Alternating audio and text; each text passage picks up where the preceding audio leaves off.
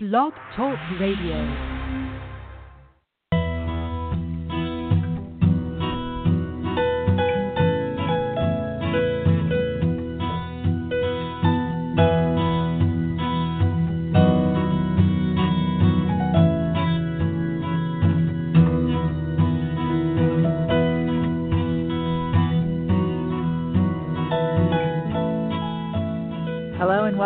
Mom Biz Solutions Show. I'm your host, Lara Galloway, and co author of the book Moms Mean Business A Guide to Creating a Successful Company and a Happy Life as a Mom Entrepreneur.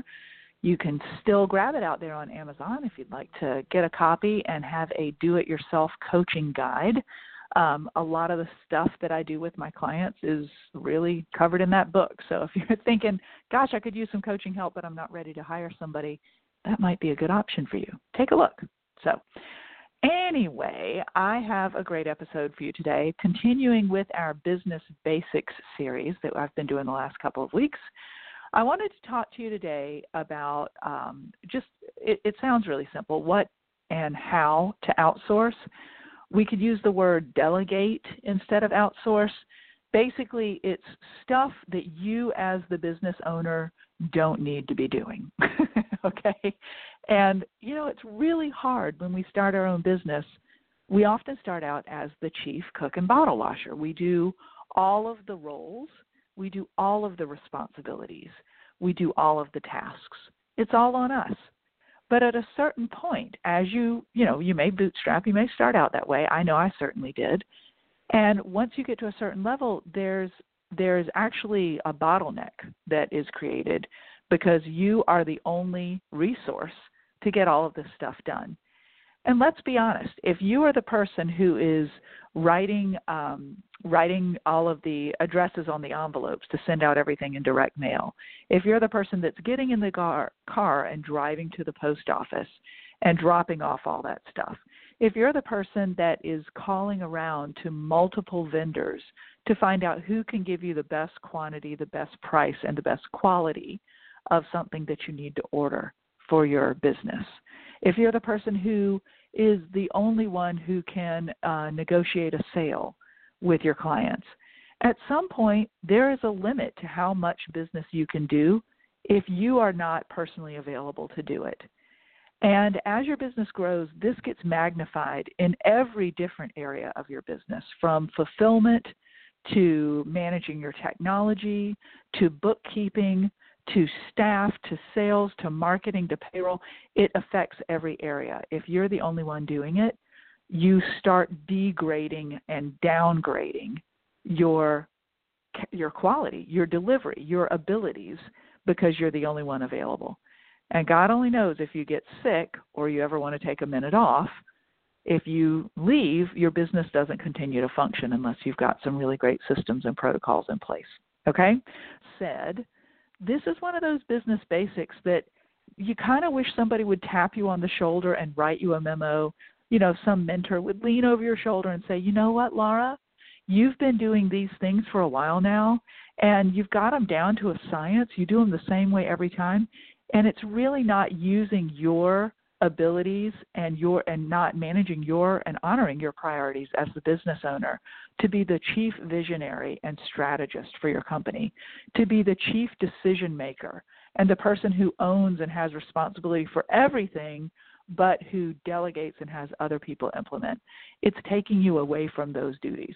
Nobody really taps us on the shoulder like that. We all wish we did. So let me be that little mentor and that little tap on your shoulder. Okay, that's what we're going to talk about today. And it's funny, I just had a conversation with one of my clients this morning on our coaching call. She is uh, she owns a business that is 15 years old and she has a promotional products company. So she works in a she's pretty local in her geography. She's very well known by all of the businesses in her geographic area. And they come back and they order t-shirts and bags and water bottles and, you know, whatchamacallits and widgets all the time from her. And she has herself, another salesperson, and a bookkeeper. And the three of them, between the three of them, they do absolutely all the jobs in this business. And she asked me, she's like, Lara, I need some help. I need to figure out if I want this business to grow, I know that one of these employees that I, I love and I rely on so much, she's looking towards retirement. She's older, her husband's older, they've got some health challenges, and they're going to want to start cutting back and taking some time off, and I get that. And if I lose her, then there's only me and this other girl, and there's all this stuff to get done. And I said, "Yep, this is this is a timely conversation. It's time for you to look at how you can outsource and delegate." And so I had this conversation with her.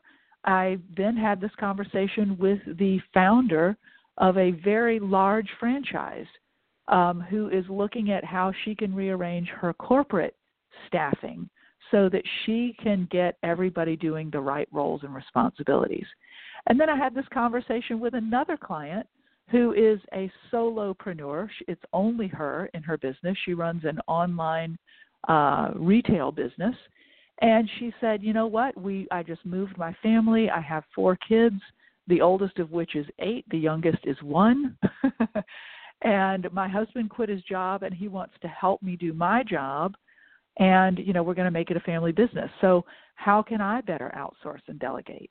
So it's funny i'm having these conversations with everybody like all of my clients right now and whether it's a solopreneur business or like i said the owner of a company that has you know a hundred franchises um, it's all the same question. It all starts with this okay?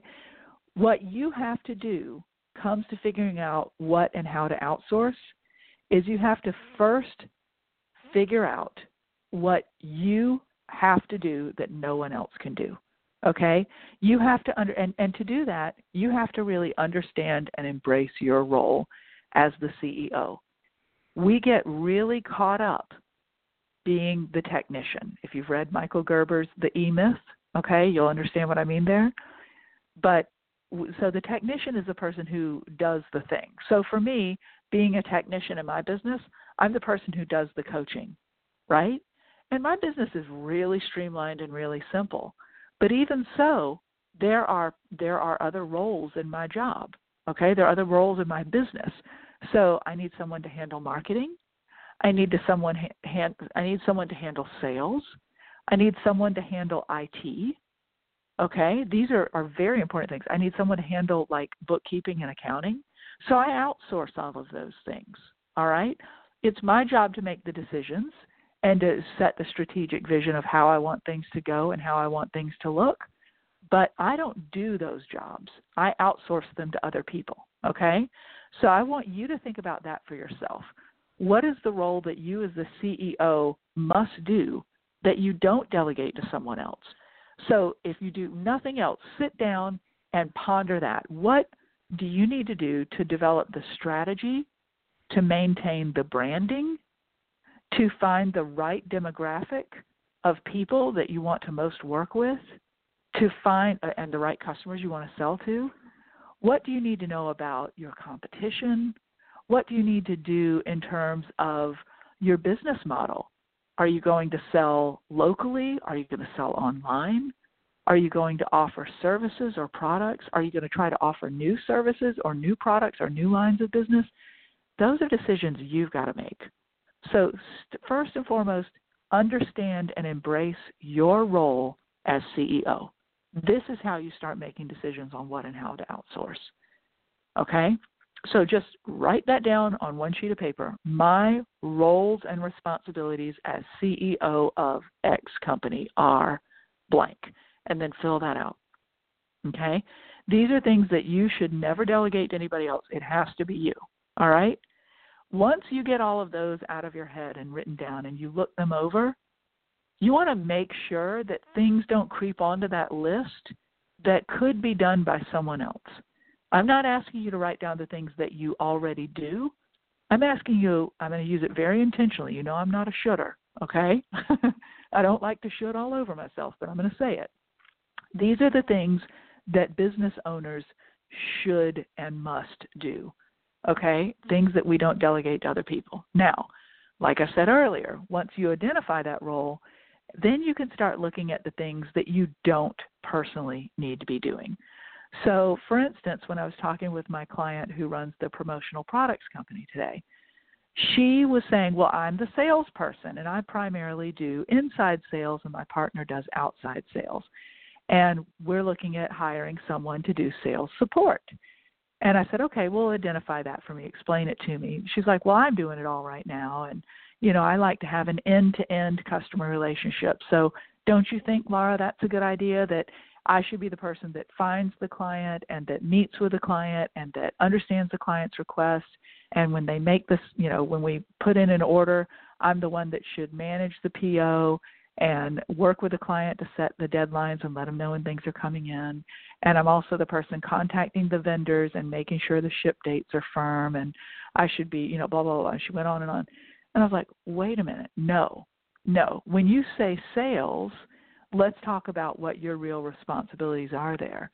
And I helped her pull apart the idea that just because she's doing sales and the idea of like an end to end experience sounds kind of good, what it means is that at the end of the day, she's doing database entry, she's doing a lot of follow up emails, she's doing a whole lot of phone calls to vendors to understand when things are due and what could she get a better price on things and realistically, as the CEO of her business and the top salesperson, that is not a good use of her time. And those are things she could easily train someone else to do. And by the way, she could pay them at a much lower wage than she makes an hour. Okay?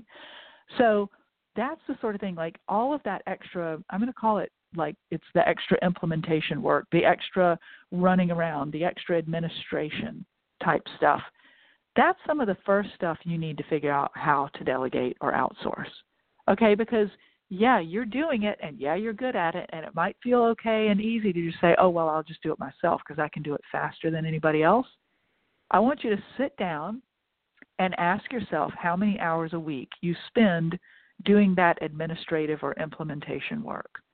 And if the answer is like most people I work with, 10 or 20 or more hours a week, I want you to ask yourself how much more money you could be making if you paid someone else to do that grunt work and you instead went out and found more clients and sold more stuff to your existing customer base because you had the time to follow up with them because you didn't have the responsibility to do all of those other tasks.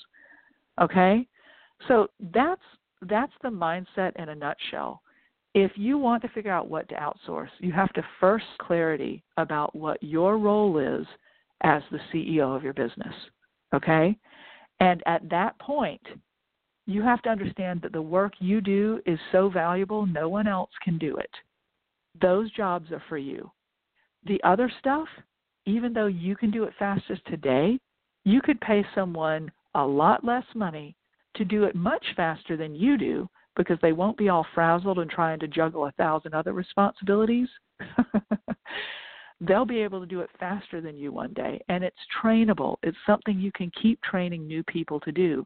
So if somebody leaves or moves on or you want to develop them in a different way in your in your company with a different position, you can do that and you can backfill that position without worry because you've isolated some of those tasks that are easy for anybody to do and you can hire accordingly.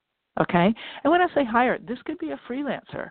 This uh, it always is a freelancer for me. This could be somebody local. This could be somebody virtual. There's so many options. You could pay someone hourly, or you could pay them by on a project price. You don't have to necessarily hire somebody on a salary, you know, with a, a set amount of hours right off the bat. Okay? So think about this in all areas of your life, whether it is something like grocery shopping in your household or house cleaning, right? Who can you outsource that to? Think about the amount of hours you spend doing it. And is that the best use of your time as the mom or the family manager? And you could apply that same question every single time, okay? It works for household management, family management, and certainly for business management. Identify your role, understand where you are most valuable, and start looking at ways to pay people less money to do more of that implementation, busy work, administrative work that takes you away from doing the big stuff you've got to do.